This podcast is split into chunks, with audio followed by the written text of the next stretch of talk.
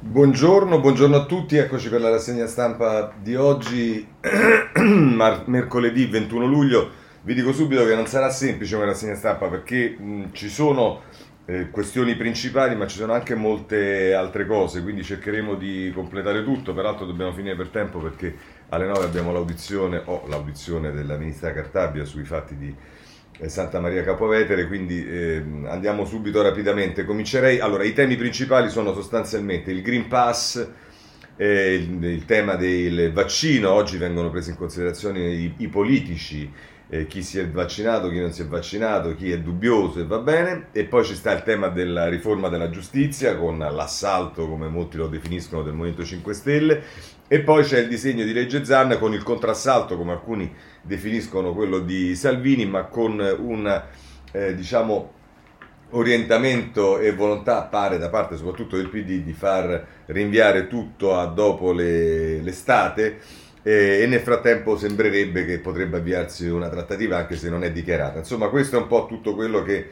Eh, poi ci sono altre cose che riguardano la giustizia che vedremo insomma con il, il, tempo che abbiamo a disposizione. Allora, prima materia del tema del contendere è il Green Pass. E allora, eh, Corriere della Sera, prima pagina, Green Pass scatta l'obbligo e se andiamo a pagina 2, dal lunedì, scrivono Monica Guerzoni e Fiorenza Sarzanini, obbligo di Green Pass, ma Confindustria, lo vedremo tra poco, chiede eh, anche al lavoro eh, accordo tra governo e regioni sulle regole per il certificato, nuovi parametri, tutta Italia in zona bianca fino a fine agosto. Tra l'altro qui si dà la notizia che i maggiori contagi ieri sono stati 3.558, ma sono a Roma, ieri sono stati poi eh, 10 le vittime, ma insomma a Roma eh, quintuplicati dopo la finale dell'Italia, ci dice il Corriere della Sera. Oh, e, mh, ci sono diciamo anche da segnalare un'intervista che eh, Cesare Zapperi fa con eh, il mh, governatore dell'Emilia Romagna Bonaccini che dice con lascia passare saremo più liberi, Salvini faccia appelli a vaccinarsi, dice serve anche per la ripartenza di attività ancora ferme come le discoteche, ci si riferisce al Green Pass, quindi decisamente a favore Bonaccini dice limitazione della libertà, ma so, non sono il vaccino il Green Pass, ma la didattica a distanza. E a proposito della didattica, vi segnalo un commento di eh, Gianna Fregonara nel taglio basso del Corriere della Sera, il difficile equilibrio sulle misure di sicurezza per riaprire le scuole. Ma poi c'è tutto il caso degli italiani all'estero eh, perché stanno per partire altri ragazzi per la Grecia e la Farnesina mette in guardia rischio sanitario L'unità di crisi è 400 in partenza per viaggi studio, i costi di quarantena non sono coperti. Fate le polizze, questo è il suggerimento che dà ehm, la, eh, il, la, Farnesina. Poi c'è un'intervista di Franca Basso alla commissaria UE. Ehm, Stella Kiriakides che dice allarghiamo l'uso del pass vaccinale ma ai cittadini serve più chiarezza la variante delta dominante a fine agosto correre con le vaccinazioni e questo l'avevamo capito un po' tutti. Poi vi voglio segnalare un intervento di Ilaria Capua, che come sapete è una virologa che adesso vive in America, eh, riguardo i Novax. Chi paga i danni provocati dai Novax è la domanda che si fa e che, alla quale risponde in questo articolo sul Corriere della Sera. Tra l'altro il Corriere della Sera eh, si dà una notizia nel taglio basso che, eh, che alla Catalent di Anagni l'impianto da un miliardo di dosi e Moderna vuole produrre in Italia. È Federico Fubini che ci dà questa eh, notizia eh, sul Corriere della Sera, ma poi verremo anche al tema eh, dei vaccini. Ehm, eh, voglio, scusatemi, sempre ehm, eh, sulla Repubblica eh, sono le pagine successive alla prima e anche qui il titolo è il titolo di apertura Green Pass per lavorare e qui ci si riferisce a Confindustria. Eh, intanto a pagina 2 Michele Bocci e Tommaso Ciriaco, Green Pass a tappe via ad agosto e dal 15 settembre anche sui bus, il governo accelera e indica tre date, all'inizio varrà per i grandi eventi e ristoranti al chiuso e sarà rilasciato dopo una sola dose, poi la stretta occorrerà l'immunità e dovrà essere esibito sui mezzi di trasporto. Domani il decreto, le proposte delle regioni. E poi dice che Palazzo Chigi è pronto ad estendere lo, st- lo, stato di emergenza, questo vedremo tra poco, che scade il 31 luglio. Ehm, eh, e poi la Repubblica punta sulla scelta di Confindustria, anzi sulla proposta di Confindustria, a pagina 3, e Confindustria rilancia al lavoro con il certificato. Chi non ce l'ha sarà sospeso. Trattativa con l'esecutivo per evitare nuovi blocchi della produzione, tra le ipotesi trasferire i dipendenti e ridurre gli stipendi. Questo è Rosario Amato sul ehm, sulla Repubblica. Ancora per quanto riguarda il Green Pass, vediamo che c'è, a proposito di questa proposta di Confindustria, e scende subito in campo Landini, è abbastanza immaginabile, intervistata a pagina 3 della stampa, dice speriamo sia stato un colpo di caldo, non tocca a loro decidere chi lavora. Il segretario CGL dice la scelta aspetta al governo, Bonomi faccia rispettare il patto sui licenziamenti. E poi dice Landini io mi sono vaccinato e sono perché tutti lo facciano ma qui diciamolo siamo f- di fronte a una forzatura. E poi ancora a proposito di Green Deal, la riconversione ambientale avrà bisogno di una codeterminazione tra aziende e sindacati. Questo è Landini sulla stampa che quindi si mette di traverso alla proposta di Confindustria. Chiudiamo il Green Pass con il messaggero a pagina 4 eh, dipendenti immunizzati o a casa senza stipendio e la proposta di Confindustria. No, scusatemi, ma invece a proposito del Green Pass, perché poi succede anche questo, c'è un'intervista con Cinzia Orabona, che è la titolare di un'enoteca palermitana, che da domenica accetta solo clienti con il Green Pass, ma che per questo è stata minacciata, dice ho ricevuto tanti insulti ma non ho perso un cliente. Io minacciata ma non ci ripenso, nella mia enoteca e si entra con il pass, questo è quello che ci dice eh, il messaggero. Ma di can- accanto a questo c'è il tema dei vaccini. E allora andiamo a vedere intanto, come vi dicevo, sono i politici che iniziano a essere ammessi diciamo, sotto la lente di ingrandimento. E ci sono Giuseppe Alberto Faccia e Fabio Savelli che a pagina 7 del Corriere della Sera parlano dei vaccinati attendisti silenti, quei politici al bivio. E qui ci sono le foto di Draghi, Gelmini, Federica, Speranza, Renzi e Dadone che si sono vaccinati e invece quelli che eh, non l'hanno fatto e che sono Salvini, Meloni, Paragone, Borghi e Beppe Grillo. Ma vedrete che ritornerà questa mh, cosa. Il, la Repubblica a pagina 4. Raggi, Salvini e i ritardatari della dose quando il vaccino imbarazza i politici. Emanuele Lauria. Sono soprattutto esponenti di centrodestra, ma anche grillini o ex 5 Stelle. In molti rinviano, altri parlano di iniezioni inutili. Il leghista Borghi dice no al nazismo vaccinale e il loro esempio frena la campagna di immunizzazione nel paese. L'europarlamentare del Carroccio Donato elogia la resistenza francese contro le fiale. E qui pure ci sono le fotografie, tutto quello che eh, abbiamo già visto e che già eh, sappiamo. Anche la stampa, così stiamo sul pezzo anche con l'altro giornale nazionale stampa pagina 7 in questo caso, se la dose diventa un rito di iniziazione ai leader politici e il balletto del vaccino. E anche qui, da Letta a Salvini, si è, com- l'iniezione si è comicamente trasformata in una prova di appartenenza tra sinistra e destra e anche qui ci sono le foto di, eh, di, di Draghi che l'ha fatto, di Salvini che non l'ha fatto, di Conte eh, che non, lo ha, non, non, ha, fatto, credo, il richiamo, della Meloni che non l'ha fatto, di Renzi che lo ha fatto, di Berlusconi che ovviamente eh, è stato anche colpito, come ricorderete. Vabbè, insomma, eh, la Raggi e compagnia bella. Eh, il tempo eh, fa un'altra operazione invece, in prima pagina, vaccini, ecco gli errori di Draghi. Pressing dell'esecutivo a maggio sugli scienziati per abbassare a 50 anni le dosi di AstraZeneca. Figliuolo, se non mancano 5 milioni di fiale, eh, se no mancano 5 milioni di fiale di Pfizer.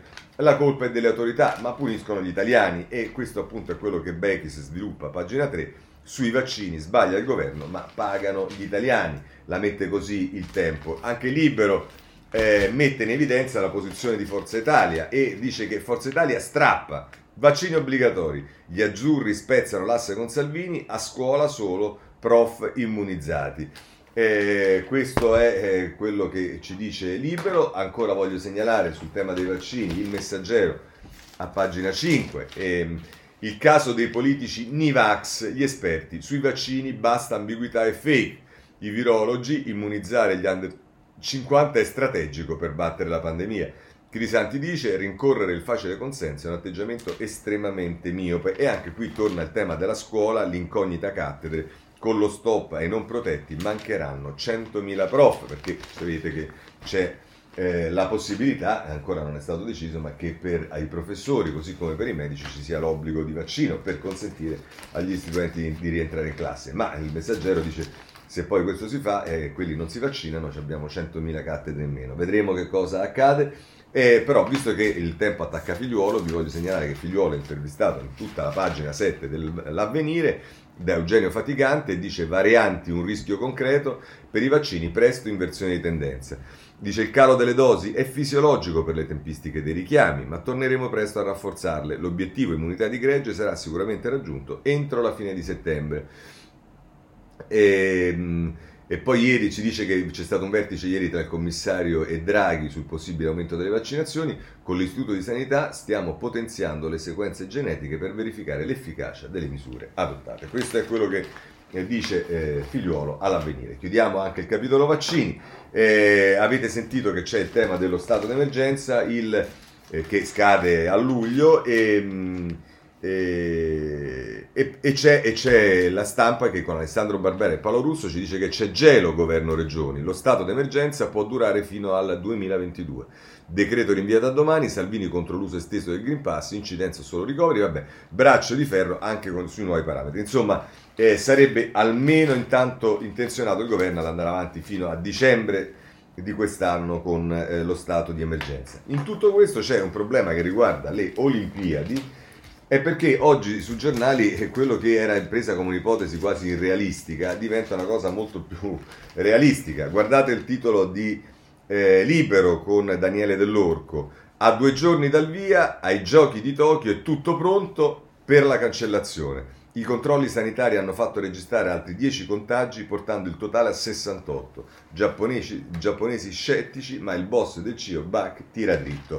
E, e, però è anche la stampa che, diciamo, questo è libero, che magari ogni tanto ha delle libere interpretazioni, ma invece se andiamo sulla stampa, pagina 8, ci sono due pagine, in una, nella 9, si dice che la porta, porterà la bandiera a cinque cerchi Enogu, simbolo tra i simboli, perché è una ragazza di colore, italiana, però eh, da quello che ho letto aveva anche eh, detto di...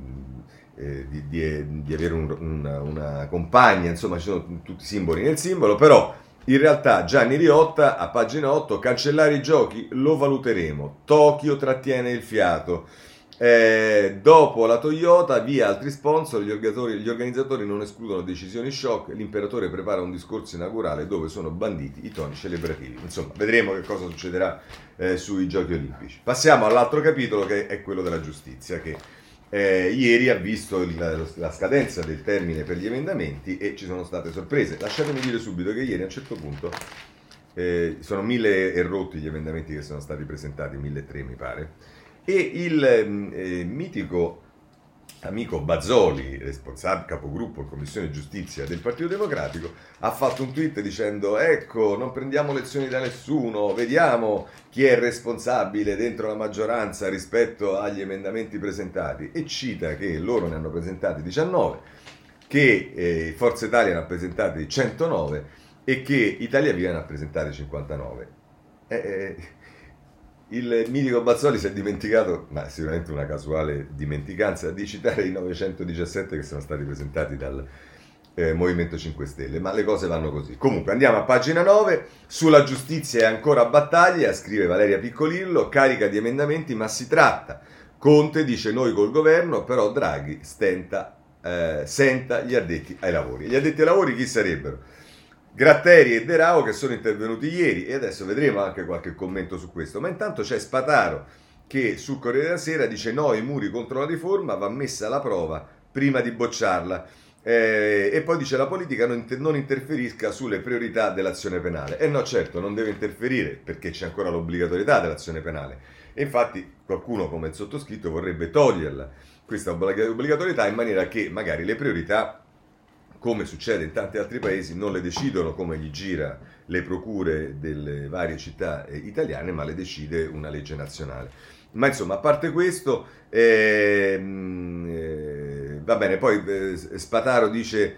Eh, la cosa che vi segnalo è che a un certo punto Valeria, sì, scusate, Virginia Piccolillo gli dice ma resta la mole un enorme, di un enorme arretrato, che fare?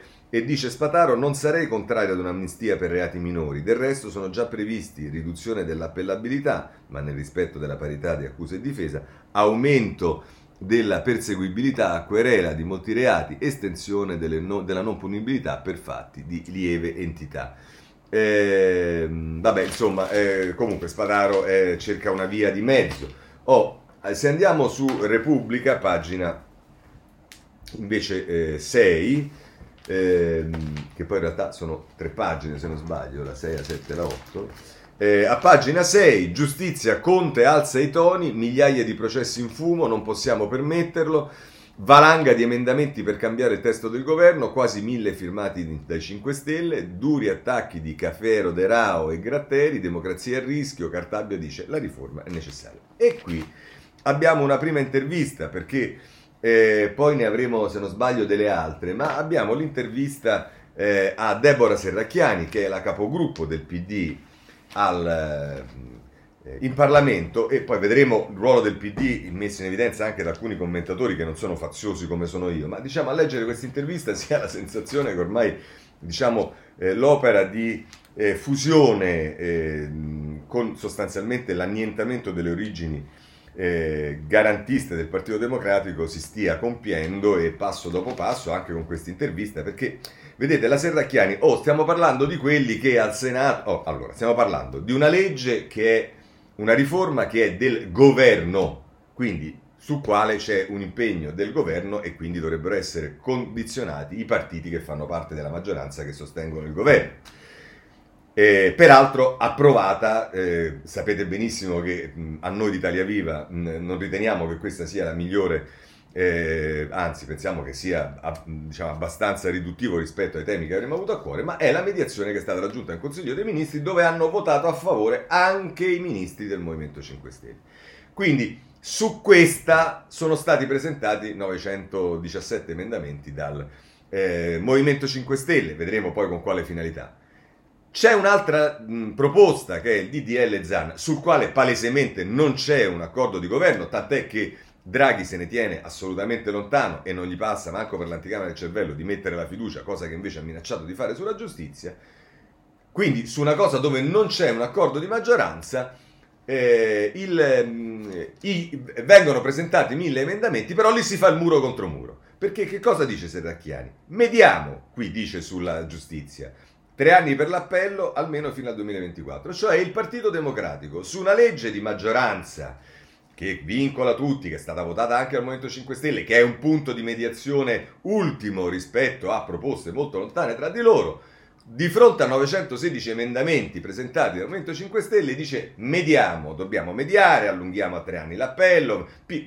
L'altro giorno Bazzoli aveva detto piccole modifiche, portare a tre anni l'appello significa una piccola modifica, un par de ciufoli come dicono a Roma.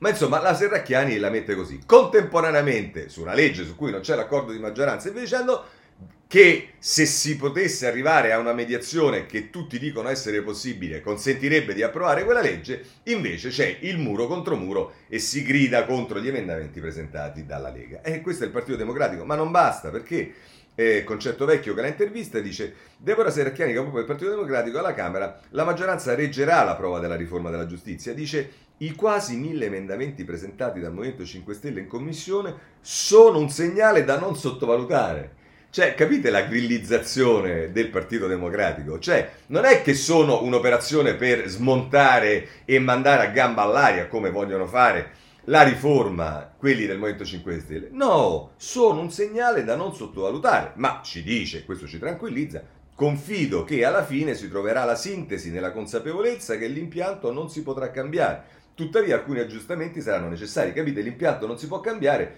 spostano da due a tre anni il tempo eh, per lo svolgimento di un processo in appello e evidentemente qualcuno che non ha mai capito, non ha mai stato a contatto su che cosa vuol dire per una persona magari stare un anno in più in galera, ma non due, tre, e ci arriveremo eh, perché ce n'è uno, un altro caso di un assolto dopo due anni che è stato in galera, ce ne parla il messaggero.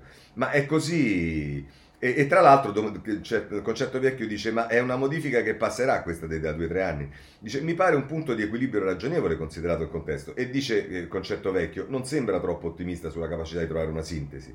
E risponde la Seracchiani sono consapevole delle difficoltà ma dobbiamo deporre le spade ideologiche. Cioè quelli che sul DDL ZAN non vogliono sentire manco lontanamente la possibilità di una mediazione, qui ci dicono che bisogna deporre le spade ideologiche. In questo senso penso che il colloquio Conte-Draghi di lunedì scorso sia stato proficuo. Eh, lo vediamo sui giornali, vabbè, ma di che cosa vogliamo parlare? Niente. E a questo proposito vi segnalo il retroscena di Tommaso Ciriaco sulla pagina 7 della Repubblica, trattativa in salita con 5 Stelle, il voto prima delle ferie, Draghi pensa alla fiducia. E cosa dice tra l'altro Ciriaco? Dice c'era una data che Mario Draghi intende far rispettare per la riforma della giustizia, costi quel che costi, il 23 luglio. Per allora chiede un accordo sulle modifiche mentre esige un via libera della Camera entro le ferie estive. L'altro obiettivo, considerato imprescindibile, è che l'intesa politica si fondi su circoscritti aggiustamenti tecnici e spazi via alla montagna di emendamenti, oltre 900, che i 5 Stelle hanno presentato. In assenza di una marcia indietro, metterà la fiducia e ognuno si assumerà le proprie responsabilità. Non è semplice, scrive Ciriaco, credere, come sostiene in queste ore il PD, ecco lo dice Ciriaco e eh, non io, intestandosi una mediazione in salita, che il diluvio di proposte emendative rappresenti solo tattica negoziale 5 Stelle.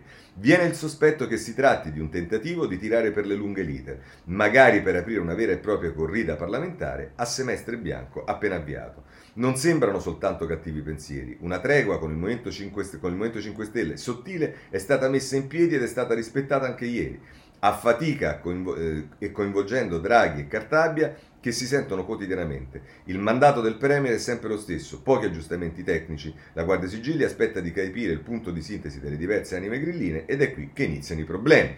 In quel 900 emendamenti c'è di tutto, tanto da apparire una provocazione. Davanti al Premier, però, Giuseppe Conte si è impegnato ad avanzare solo idee digeribili nello stretto perimetro richiesto, magari usando i toni utili a gasare qualche pasdaran, ma sostanzialmente pronto a siglare un accordo, per poi convincere i suoi a ritirare gli emendamenti, falchi permettendo. E invece i passi avanti sono pochi.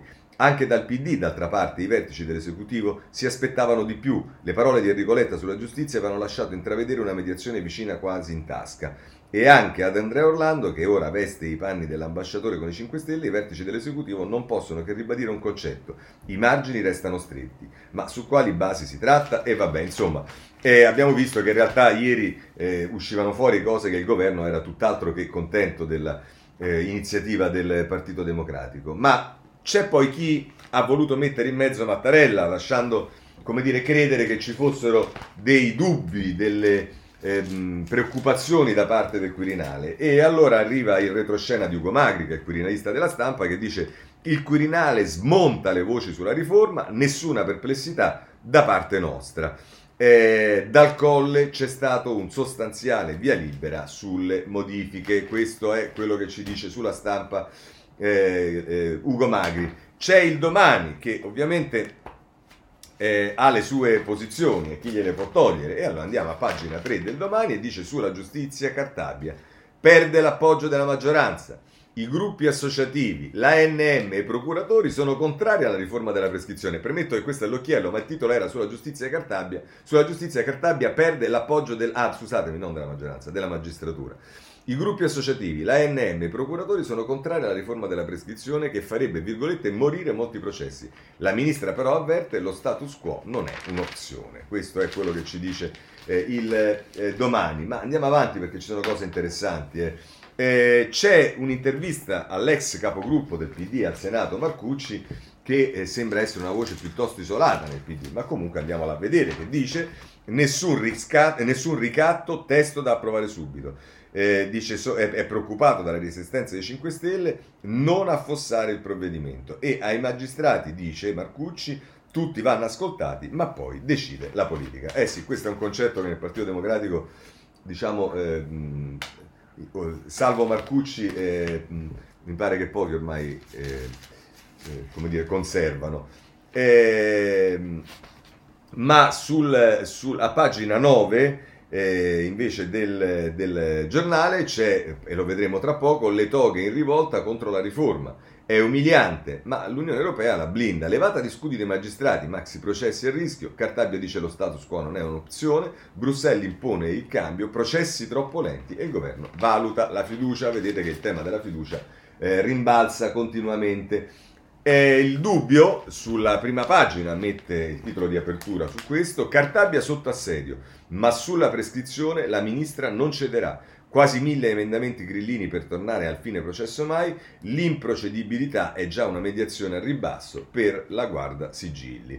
E poi qui si, fanno, si citano anche eh, eh, appunto Gratteri e De Rao che sono stati ascoltati ieri dalla commissione, poi c'è un'inter- un'intervista con eh, Paolo Ferrua che è eh, un giurista e che dice l'improcedibilità una pessima trovata per accontentare i 5 Stelle, cioè eh, c'è chi pure dice che la mediazione che già è stata fatta raccogliendo per accontentare i 5 Stelle in realtà eh, non è affatto una buona mediazione. Voglio segnalarvi il riformista, pagina 4, ehm, guerriglia 5 Stelle contro Cartabia, Draghi a Conte o così o a casa. A dare manforte all'avvocato ci sono i magistrati Gratteri e De Rao, mentre Di Battista ignora il nuovo statuto e definisce la riforma una porcata. Si va al braccio di ferro sul provvedimento. Ehm, e, e, insomma questo è quello che ci dice anche il riformista. Vorrei chiudere con il foglio perché il foglio ha tre cose che vanno segnalate. Intanto eh, nella pagina 3 eh, ci andiamo subito, c'è un'intera pagina, eh, ci arriviamo, eh? Ecco qua, eh, ci sta Ernest Antonucci, la pericolosa logica forcaiola di Gratteri sulla prescrizione.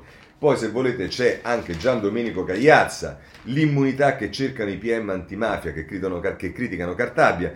E dice tra l'altro Cagliazza, dunque, secondo i dottori Gratteri e Caferio De Rao, pezzi da 90 della magistratura antimafia, la riforma della prescrizione proposta dal governo Draghi e dalla ministra Cartabia produrrà un cataclisma. Falcidiati niente di meno il 50% dei processi penali pendenti in appello e tutti i maxi processi. Centinaia di mafiosi torneranno liberi a sciamare per le strade del nostro paese e con essi politici ed amministratori corrotti, violentatori, ladri e lupi mannari di vario genere.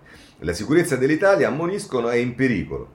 Propongo due brevi riflessioni. Primo, mi si dica in quale altro paese del mondo sia consentito che due magistrati in carica, il cui compito costituzionale è applicare la legge, non, non concorre a scriverla eh, possano mettersi a sparare a palle incatenate contro governo e maggioranza parlamentare circa un progetto di riforma, giusto o sbagliato che sia, scegliendo con accurata sapienza politica e mediatica tempi e modi delle proprie esternazioni. Queste in realtà le hanno scelti insieme al presidente della commissione, che è un rappresentante del Movimento 5 Stelle, uno di quelli più, diciamo, eh, contrari, ecco, se vogliamo dire così, al, alla riforma. Ma eh, dice ancora Cagliazza, mi si faccia il nome di qualche altro paese, grazie. Secondo, è lecito chiedersi con quale pallottoliere è solito fare i, i suoi conti il dottor Gratteri per quotare al 50% i processi destinati al macero. Un uomo pubblico che si espone in tal modo e spara una simile cifra ha il dovere di spiegare il calcolo se siamo in un paese serio. Terzo, visto che entrambi sono pubblici ministeri e che il 60% delle prescrizioni matura prima dell'udienza preliminare, sarebbero utili ci illuminassero intanto su questa percentuale certa, invece di paventare un a casaccio altri. Come mai le prescrizioni, tutte da dimostrare in appello, sarebbero una catastrofe sociale, mentre quelle maturate nelle loro mani, cioè i due terzi, no? Già che ci siamo, sarebbe utile ci spiegassero anche con quali criteri loro scelgono di mandare al macero i fascicoli e, quali, e, con quali altri, e con quali criteri e a chi ne rispondono, sempre per cortesia naturalmente. Quarto, come sempre nella vita conta il punto di vista dal quale si parte. Chi arriva ad una sentenza di primo grado, mediamente nel nostro paese, è già prigioniero del proprio processo da un numero intollerabile ed incivile di anni, oltre diversamente da quanto mostrano eh, di credere i dottori Gratteri e Raffaele De Rao. Non si tratta di mafiosi, corrotti o stupratori, ma di cittadini accusati di essere incidentalmente assistiti dalla presunzione di innocenza una certa, fa una certa differenza, anche se la cosa non viene colta dai nostri autorevoli interlocutori. Va bene, questo è Cagliazza che smonta così. Eh, tra l'altro, diciamo, qualcuno poi eh, da qualche parte, non mi ricordo dove, ricorda anche le affermazioni eh, di Gratteri nella prefazione di un libro mh, eh, antisemite, se non erro, ma insomma, lasciamo perdere. Ah no, sui Novax era, scusatemi, sulle, sulle cose. Ora andiamo a vedere eh, tre commenti eh, su questo. Il primo lo prendiamo dalla stampa, è Marcello Sorgi a pagina 7, che ovviamente non è pagina 7, ma noi lo troveremo sicuramente adesso. Eh, sarà una pagina dopo, no, no, eccolo qua, a pagina 13 eh, il comizio dei due grandi accusatori. Era inevitabile che le relazioni dei parlamentari 5 Stelle nel, all'atteggiamento tutto sommato accomodante con Draghi e Conte si rivelassero turbolente, specie dopo le audizioni in Commissione Giustizia dei magistrati Gratteri e Cafiero De Rao, procuratore di Catanzaro già candidato da Renzi ed escluso da Mattarella come ministro della giustizia, il primo procuratore nazionale antimafia, il secondo quando a dire, quanto a dire due esponenti molto autorevoli della pubblica accusa i quali, invece di affrontare con la dovuta prudenza la presentazione delle loro analisi sulla riforma Cartabia e pur consapevoli che i loro interventi cadessero in un clima politico infuocato, hanno espresso con straordinaria durezza la loro contrarietà al testo uscito dal Consiglio dei Ministri e tra pochi giorni all'esame delle Camere. Secondo Gratteri e Cafiero De Rao, infatti, se la riforma fosse approvata, nei termini in cui è stata proposta o anche con piccole modifiche, diventerebbe testualmente, virgolette, più conveniente delinquere, chiuse virgolette, e i grandi processi antimafia con decine di imputati rischierebbero di finire nel nulla dell'improcedibilità che sta per sostituire la prescrizione. Questo anche a causa degli avvocati che approfitterebbero del nuovo meccanismo per proporre manovre dilatorie e consumare il tempo abbreviato che verrebbe assegnato ai giudici per arrivare a sentenza. Chiude così Sorgi. Gratteri e Cafiero De Rao hanno anche fornito una serie di dati da cui emerge che la produttività dei magistrati italiani non è inferiore a quella di altri paesi europei e semmai occorrerebbe aumentare il numero dando il via a una serie di concorsi per reclutare almeno quelli chiamati a sostituire chi va in pensione. Magari diciamo a, a, sostituire anche quelli che vanno in fuori ruolo, o magari intanto richiamiamo quelli che stanno in fuori ruolo, domando io, eh, ma insomma.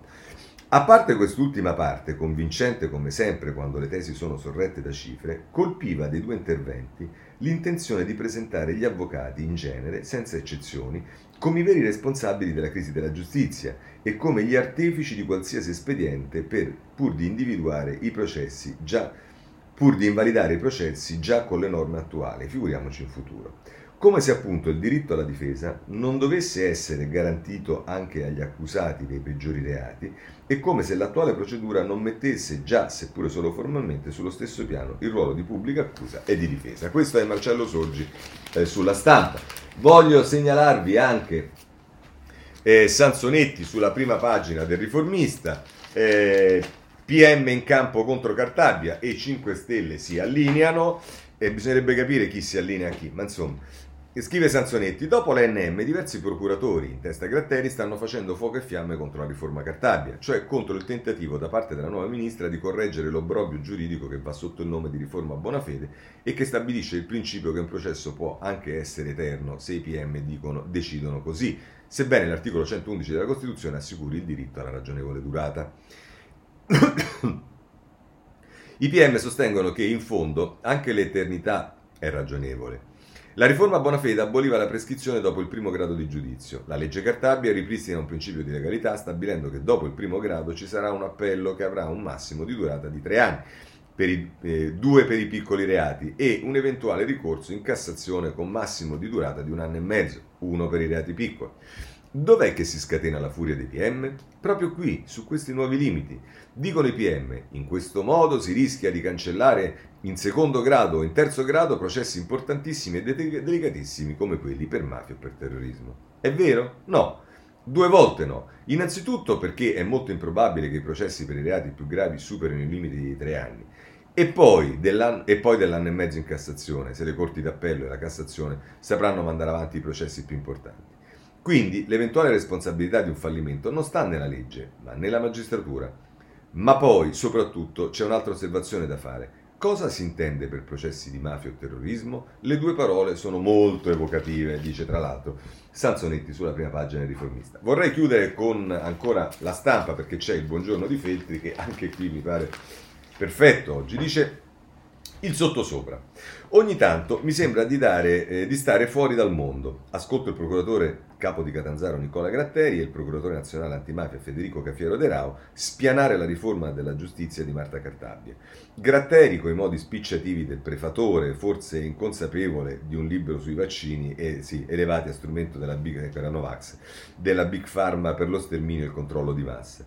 Cafiero con molto più nobile eloquio, ma entrambi a consolidare il sospetto che le riforme in Italia le vogliano tutti tranne chi sta per essere riformato, specialmente se appartiene a una potente casta. Rimango a bocca aperta a sentire l'uno e l'altro preoccupati, con tempi certi dei processi, pena l'improcedibilità, della convenienza di darsi al crimine. Ora il paese sarà ancora meno sicuro, dicono. Eppure l'Italia è uno dei paesi più sicuri d'Europa. Soltanto in Lussemburgo, 0, ogni 100.000 abitanti, ci sono meno omicidi. La Germania ne ha un terzo di più, la Svezia e l'Inghilterra il doppio, la Francia più del doppio. Noi siamo specialisti nel furto di auto e moto, ma quanto a rapine siamo pari alla Germania, l'Inghilterra ne ha più del doppio, Spagna e Francia il triplo. In compenso abbiamo le carceri fra le più affollate d'Europa e fra le più popolate dei detenuti in attesa di giudizio. In compenso ancora abbiamo processi lunghissimi, durano oltre il quadruplo di quanto durano in Inghilterra, il triplo di quanto durano in Germania e il doppio di quanto durano in Spagna non si direbbe che l'Italia sia un paese tanto insicuro e soprattutto non si direbbe che qui da noi sia tanto conveniente campare di delinquenza, così la mette Feltri, ma abbiamo chiuso con questo capitolo, passiamo all'altro, speculare in qualche modo. Zan, e, e qui diciamo andiamo subito sul Corriere della Sera, pagina 8. Eh, Pioggia di emendamenti sul DDL ZAN, lo spettro del rinvio a settembre, mille le proposte di correzione, 700 solo quelle della Lega, scoppia un caso per il tweet di Borghi e va bene. E qui ci sono le altre interviste dei grillizzati, in questo caso è la mitica Monica Cirinnà. Oh, non dimentichiamo mai che Monica Cirinnà, eh, diciamo, passa alla storia, tra virgolette, e molti la ricordano esclusivamente perché eh, diciamo, grazie alla determinazione e alla capacità di mediazione dell'allora Presidente del Consiglio Matteo Renzi, capacità di mediazione perché si dovette scegliere eh, amaramente, ma si dovette scegliere di eliminare le adozioni per le coppie omosessuali per garantire un voto largo sul provvedimento e determinazione perché su quello mise la fiducia perché diversamente i grillini, come è noto, che avevano detto che l'avrebbero votata, poi per una telefonata eh, calorosa di un prelato eh, cambiarono posizione. E grazie a tutto questo lei, essendo relatrice, è passata, tra virgolette, alla storia come quella delle unioni civili e che adesso ci viene a spiegare che cosa bisogna fare, cioè l'opposto sulla legge Zan. E ci viene a spiegare, e mi limito al titolo perché francamente non merita il resto, sconvolta dai renziani, con le loro modifiche è chiaro che vogliono demolire la legge. Cirinà, mediazione? Colpito tutto il testo. Vabbè, ehm, che vogliamo dire? D'altra parte la Cirinà è quella che ha messo il passaggio di un applauso del capogruppo Faraone al Senato all'intervento di Salvini e ciascuno di noi gli può capitare di applaudire un passaggio di qualcuno e poi ha pubblicato questo video eh, mettendo al pubblico ludibrio e alle, eh, aprendo alle invettive e al linciaggio mediatico eh, il povero Faraone, scrivendo che, eh, che, Faraone applaudiva la scelta di Salvini sulla eh, richiesta di incostituzionalità, quando noi con Faraone avevamo votato a favore, che cosa vi aspettate da gente di questo tipo? Dice poi si è scusata, te sei scusata. Va bene, lasciamo perdere. Eh, questo è il eh, Corriere della Sera. Possiamo andare eh, sulla Repubblica, la Repubblica che diciamo, porta avanti questa battaglia eh, da parecchio tempo e che dedica due pagine a questo, la 10 e la 11. Allora, DDL Zan rinviata a settembre, fallisce il blitz di Lega e Fratelli d'Italia. Qui a scrivere è Giovanna Casadio. Ora, bisognerebbe che i giornalisti ogni tanto si mettessero d'accordo, perché se sul Corriere della Sera ci si spiega che eh, il... Eh, che, che, che, la Lega con i suoi emendamenti fa slittare il DDL Zan e quindi ottiene un grande risultato, qui invece l'interpretazione di Giovanna Casadio è esattamente l'opposto, DDL Zan rinviato a settembre, fallisce il blitz di Lega e Fratelli d'Italia. Non riesce ai due partite di destra il tentativo di approvare il non voto sugli articoli. Il calendario è pieno e il provvedimento ritornerà in aula dopo la pausa estiva. Le ferie per i parlamentari scattano il 6 agosto. Ora, anche questo l'ha deciso eh, Giovanna Casadio, ma eh, diciamo tendenzialmente n- non si può mai sapere effettivamente quello che succede. Dopodiché ci sta e ci mancava effettivamente in tutto questo un autorevole e prestigioso intervento come quello della Pascale, la ex fidanzata di Berlusconi, che dice mi sbattezzo, chiesa omofoba e mi hai deluso. Eh, dice Berlusconi è arrabbiato con me perché sostengo il DDL Zan, ma spero che ci ripensi. Forza Italia deve smetterla di copiare la Lega. Vabbè, questa è la Pascale, abbiamo dato per eh, diciamo estrema eh, credo nella democrazia e nelle sue forme anche voce alla Pascale e dopodiché c'è Ilvo Diamanti che eh, diciamo fa un'intera pagina con un fondamentale sondaggio per, dirci, per dirci che la legge piace al 62% consensi in calo nel centrodestra. Ora, eh, ti credo, ma la legge piace probabilmente anche a più del 62%.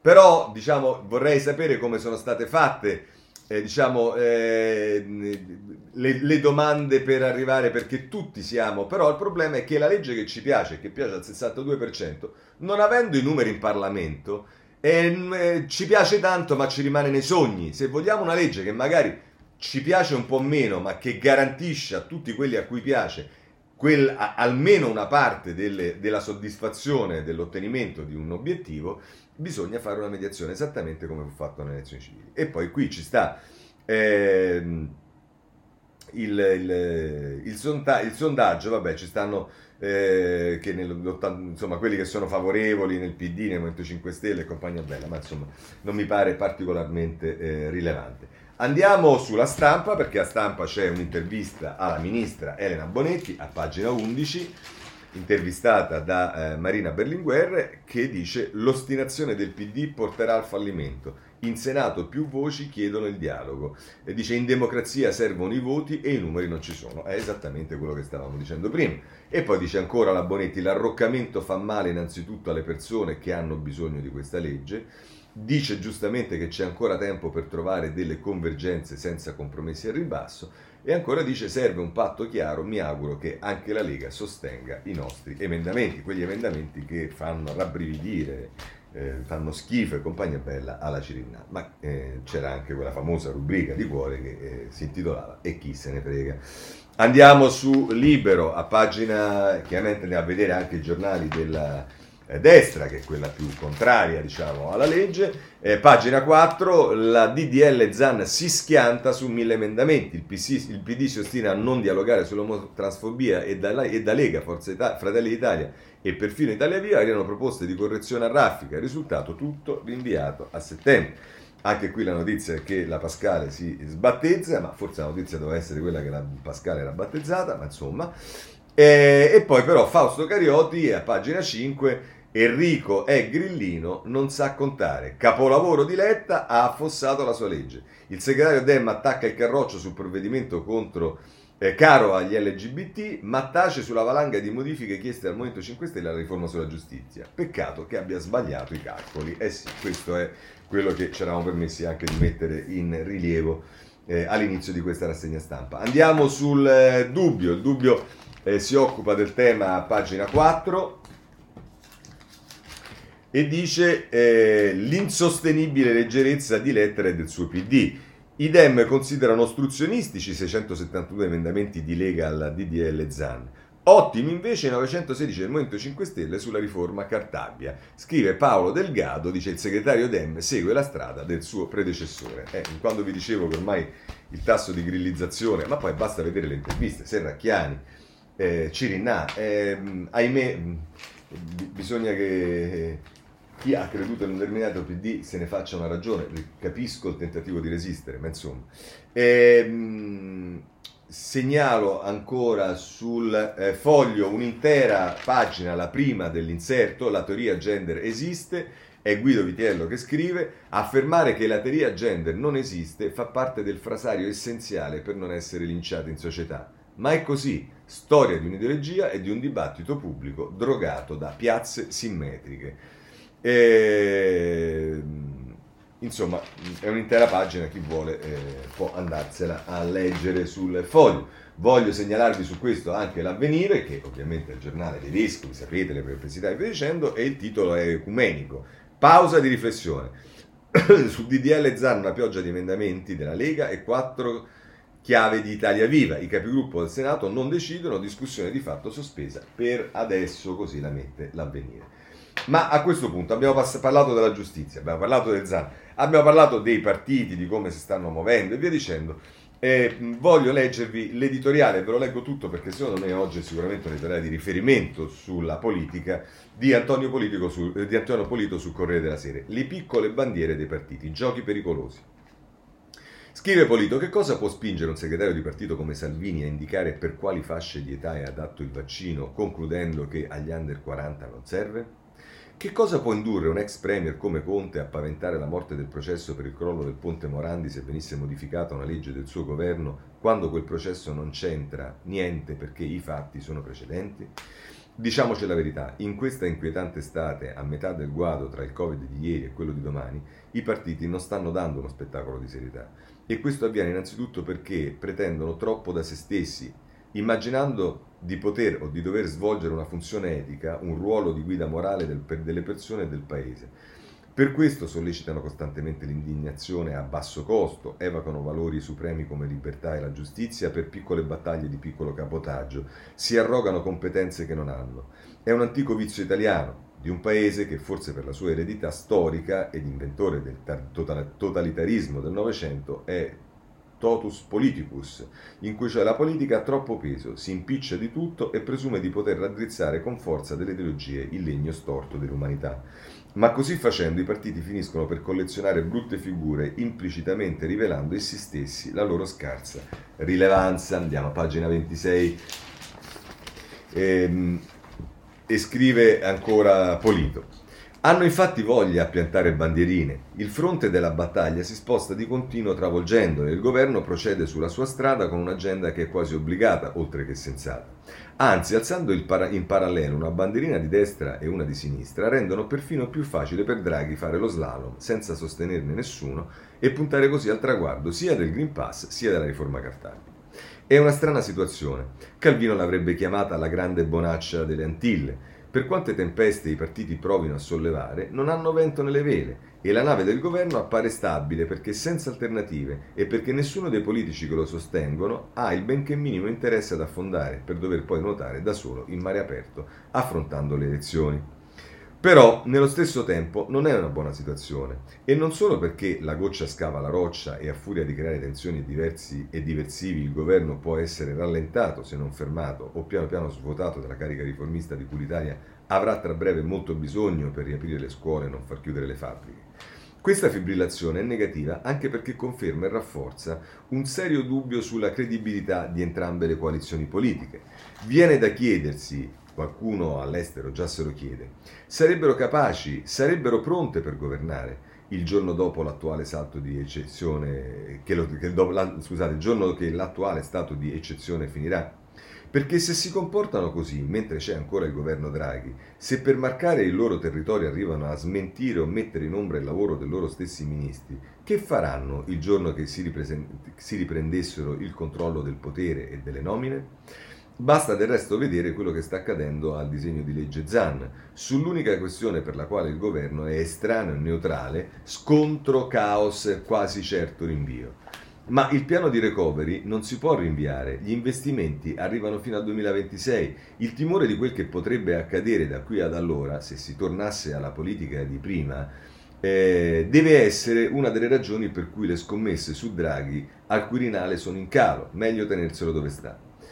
Più che a un match tra partiti e governo, finora regolarmente vinto dal governo, stiamo insomma assistendo a una crisi adolescenziale delle due coalizioni. E se quella nel centro-sinistra è resa meno evidente dalla serenità con cui Enrico Letta asseconda le mosse di Conte, ecco, non so così mi spiego, la serenità con la quale Enrico Letta asseconda le mosse di Conte. Nel centrodestra è invece letteralmente esplosa, a un punto di gravità che non va sottovalutato e che può essere foriero di una ristrutturazione più generale dell'offerta politica nel senso che l'elezione del prossimo capo dello Stato potrebbe fungere da palestra per la sperimentazione di nuovi e più trasversali rassemblement. Ma questo sì che è un campo che spetta interamente alla politica democratica e i suoi esiti non sono affatto irrilevanti per le sorti future dell'Italia, perché non perché non possono prosperare le nazioni che non siano dotate di una classe dirigente politica all'altezza delle necessità. È su questo, insomma, che i partiti dovrebbero lavorare e avrebbero abbastanza da fare invece di andare in giro a piantare bandierine. Questo è Polito sul eh, Corriere della Sera. Chiudiamo anche questo capitolo. Allora, eh, alcuni titoli su alcune questioni, c'è il disegno di legge, il decreto legge semplificazioni, ce ne parla il Sole 24 ore in prima pagina, DL semplificazioni, tutte le novità per super bonus, grandi opere PNRR, via libera in commissione, oggi il test arriva in aula, alla Camera mini pacchetto 110%, lo sgravio non decade per gli errori formali. A proposito del, eh, del eh, recovery, eh, eh scusatemi, del, del, del sostegni, eh, voglio segnalarvi dal, se non sbaglio sul giornale, adesso vediamo, a pagina 7, ehm, che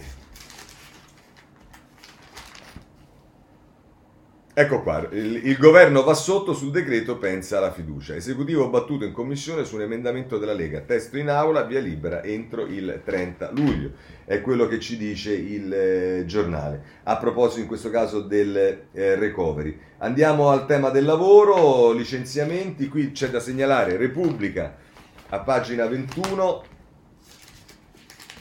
eh, governo armi spuntate contro le multinazionali che delocalizzano tra l'articolo 41 della Costituzione che garantisce la libertà di impresa e le norme europee, molto difficile bloccare le decisioni delle grandi aziende. Marco Patucchi sulla pagina di economia, la 21 del, eh, della Repubblica. Eh, vi segnalo sul giornale a pagina 6 un'intervista a Marco Bentivogli.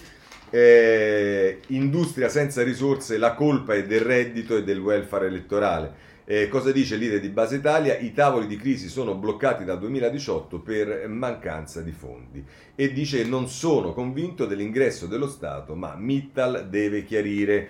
E Bentivogli è sempre interessante leggerlo sui temi del lavoro, dell'occupazione, ma anche del rapporto con eh, l'occupazione nell'industria. Eh, c'è la Fornero che è stata, come abbiamo detto ieri, presa come consulente da Tabacci, ha aperto una polemica, però la difende lo stesso Tabacci sul Corriere della Sera, pagina 11, su Fornero solo polemiche strumentali, Salvini risponde in aula, non sui social, e poi va segnalato anche Fabrizio Barca che eh, la difende sulla stampa, pagina 12. Eh, la campagna di odio contro Fornero fu colpa dei partiti irresponsabili, la riforma delle pensioni fu votata dal Parlamento, il governo Draghi non è tecnico e non ha coraggio, questa è barca, forse qualcuno sostiene che perché pensava di arrivarci invece non ci è arrivato, eh, ma questo è un altro paio di maniche. E poi segnalo invece il foglio eh, che eh, nella, nella prima pagina, in prima pagina, eh, con eh, Capone sulle pensioni avanza un pericolo asse tra Salvini e Landini. Le triangolazioni con i sindacati per il dopo quota 100 non promettono nulla di buono. La palla è a Draghi, questo è su cui ci mette eh, su chi va là eh, il foglio. Eh, voglio segnalare ancora per quanto riguarda il eh, fisco, il messaggero a pagina 9, ehm, invalidità No, scusate, ecco, fisco, la riforma sarà leggera, risorse iniziali solo per 2-3 miliardi. Cambia il decreto sul recovery, saldi 4,6 miliardi per dare fondi compensativi al mezzogiorno, ma questa è un'altra cosa. Eh, insomma, ci dice sarà un fisco leggero, vedremo perché poi il lavoro fatto da Marattine dovrà essere preso dal governo. Da ultimo voglio segnalarvi sul Sole 24 ore, in generale sul governo e i rapporti col Parlamento, perché c'è l'effetto Draghi, ci dice il Sole 24 ore a pagina 5 Effetto Draghi sul Parlamento, produzione legislativa. Dal 13 febbraio all'8 luglio approvate 37 leggi, in media 7,4 al mese contro le 4,6 del Conte 1 e le 5,8 del Conte 2. Da inizio legislatura approvati 206 provvedimenti, quasi il 35% sono decreti legge. Nelle due aule circa 900 sedute. Questo è un dato che eh, registriamo. Partiti. Allora, della Lega si occupano eh, la Repubblica e domani, tendenzialmente con lo stesso tema. La Repubblica, pagina 9, che ci dice? Ci dice che l'indagine sui 49 milioni della Lega verso l'archiviazione a Genova. La Procura trasmetterà gli atti sull'associazione Maroni Presidente a Milano, dove continua la caccia ai fondi neri. Il computer che gli inquirenti liguri cercavano in Lussemburgo, con le prove delle operazioni, è stato trovato formattato a Bergamo. Pensa un po', lo cercavano in Lussemburgo e è stato trovato formattato a Bergamo.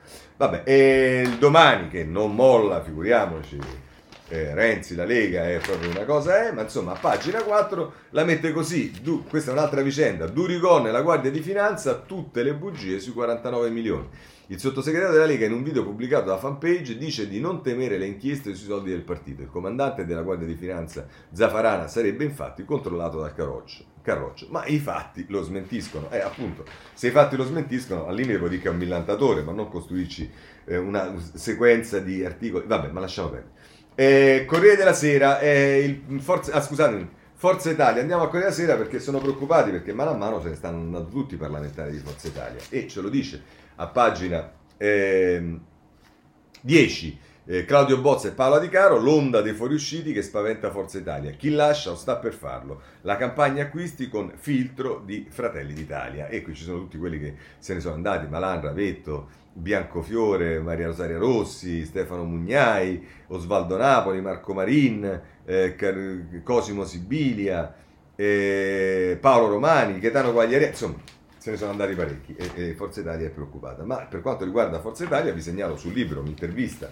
con Mara Carfagna a pagina 7, la ministra del Mezzogiorno, che dice la Lega sbaglia su Green Pass, Giorgia non romperà l'alleanza, la Meloni cresce nei sondaggi, non ha interesse a spaccare il centrodestra, la coalizione manca la leadership di Berlusconi, la ripresa economica è vicina, al governo lavoriamo per azzerare il rischio di altre chiusure. Queste sono le parole rassicuranti di eh, Mara Carfagna, ma pare che non siano sufficienti perché con quello che sta accadendo. Per quanto riguarda il PD voglio segnalarvi la stampa, pagina 15. Ehm, parla di Siena, la battaglia di Siena, la corsa diretta per il seggio alla Camera e l'incognita Renzi. Il sondaggio con Italia Viva e Movimento 5 Stelle vince di 10 punti. Eh sì, i sondaggi, chissà quanta gente andrà a votare. Comunque, questo è per quanto riguarda il PD. Per quanto riguarda il Movimento 5 Stelle, beh, qui ci sta la cosa che ovviamente si incrocia necessariamente con il tema della... Eh, della mh, eh, come dire, della, della, riforma della giustizia, ma insomma, giornale a pagina 11 ci dice Roma, il disegno di Conte, appoggiare Guattieri e poi avere il suo seggio. Patto tra Letta e Giuseppi sarà formalizzato quando l'ex ministro arriverà al ballottaggio. Allora, intanto bisogna vedere se Gualtieri arriva al ballottaggio, poi bisogna vedere se Gualtieri vince le elezioni a Roma, siamo proprio nel campo delle ipotesi delle ipotesi del quinto tipo, e poi soprattutto eh, bisogna vedere se Conte vince il seggio a eh, di Gualtieri, che forse lui dà per sicuro, però lì per esempio c'è un pezzo rilevante di elettorato di Italia Viva che sicuramente diciamo, non sarà, credo, particolarmente disponibile. Sarebbe interessante, come diceva ieri Renzi alla presentazione del libro, se una persona che vola nei sondaggi, è così popolare, è il più autorevole che c'è sulla faccia della terra, perché non va a candidarsi nel seggio di Prima Valle, ci domandiamo. È una interessante, sarebbe utile capirlo. Oh, comunque se poi volete parlare di Roma e del sindaco uscente, che direi eh, fatica a crescere nei sondaggi, eh, anche perché diciamo cresce però nelle gaffe che fa e ce lo dice Gianluca Veneziani sul libro a pagina 13 Raggi a tappeto sgancia un'altra gaffe con un tweet ambiguo attribuisce ai fascisti le bombe alleate che nel 1943 caddero soprattutto sul quartiere di San Lorenzo. È la specialista in figuracce e eh beh sì diciamo su questo davvero è difficile trovare qualcuno che la batte. Riformista eh, per quanto riguarda sempre il Movimento 5 Stelle, eh, a pagina 6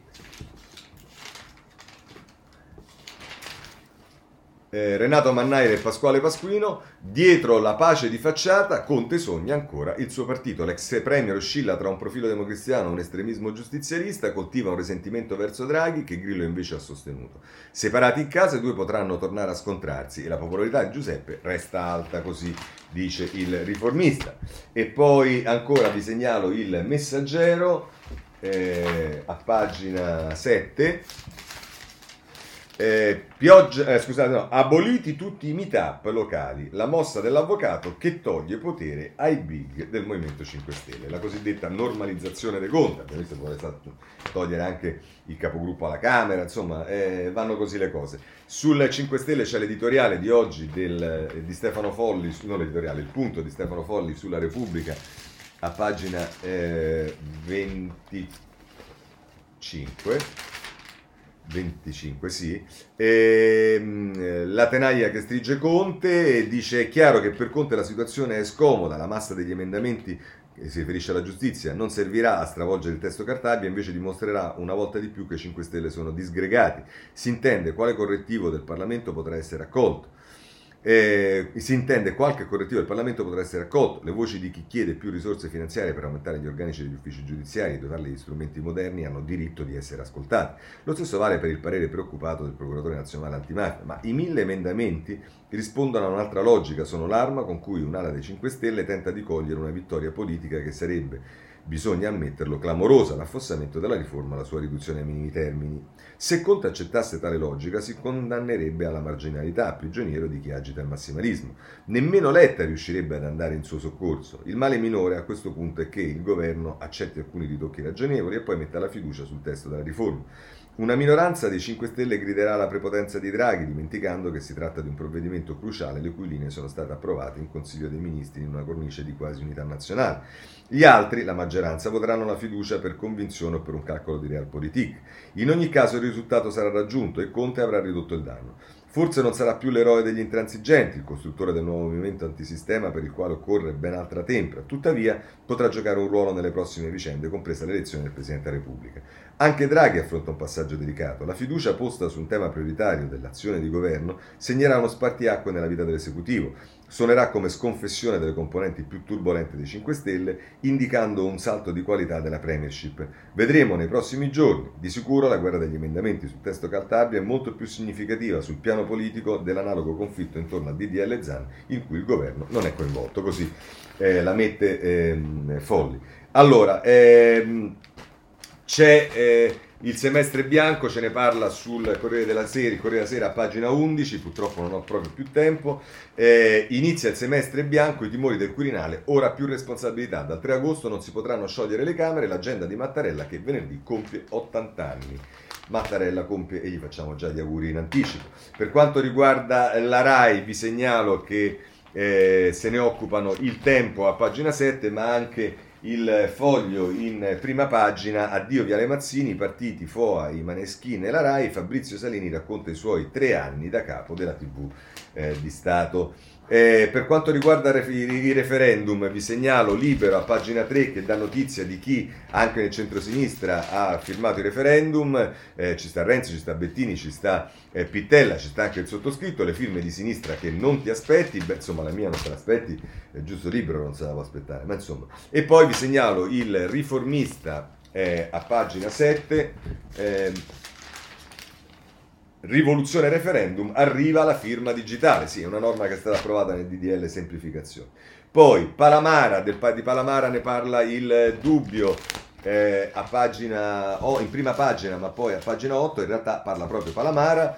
Eh, lo sfogo di Palamara hanno cucito su di me il vestito del eh, corrotto. Poi ci sta un tema che riguarda, e lo vediamo sul riformista in prima pagina, eh, indirettamente Pignatone, la procura fece sparire il video nel quale si parlava del fratello di Pignatone e protagonista è sempre l'avvocato Amara, questo è Paolo Comi che lo scrive eh, sul eh, riformista. Per quanto riguarda le carceri, se ne occupa l'associazione Antigone sul dubbio a pagina 9 e poi ehm, per quanto riguarda invece, ecco, quello che vi dicevo, questo ve lo voglio dire perché a proposito degli innocenti che vanno in galera e ci stanno e poi sono assolti, c'è uno sfigato, nel senso che non è uno famoso, ma che si è fatto due anni, tenuto in cella per due anni, ma non ho ucciso Sestina. Viterbo, la fidanzata di Landolfi, morì cadendo dalle scale. L'accusa disse la spinse lui. L'ex pugile 32enne assolto l'emoziona all'uscita dal carcere di Regina Celi. Questo è stato due anni perché è stato accusato di avere ucciso la fidanzata. E, mh, mm, poi qualcuno glielo,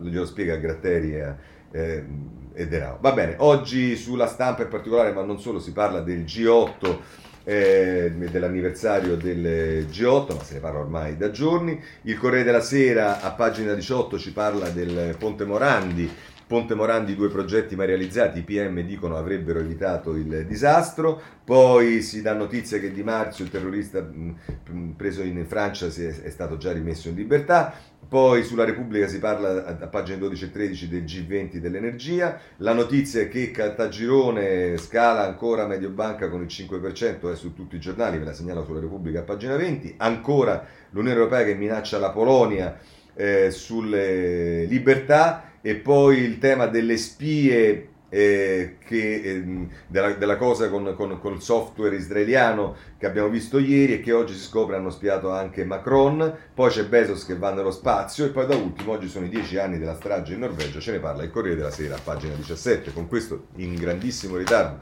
Chiudo la rassegna stampa, mi scuso con tutti voi, se volete ci vediamo domani alla stessa ora. Buona giornata a tutti.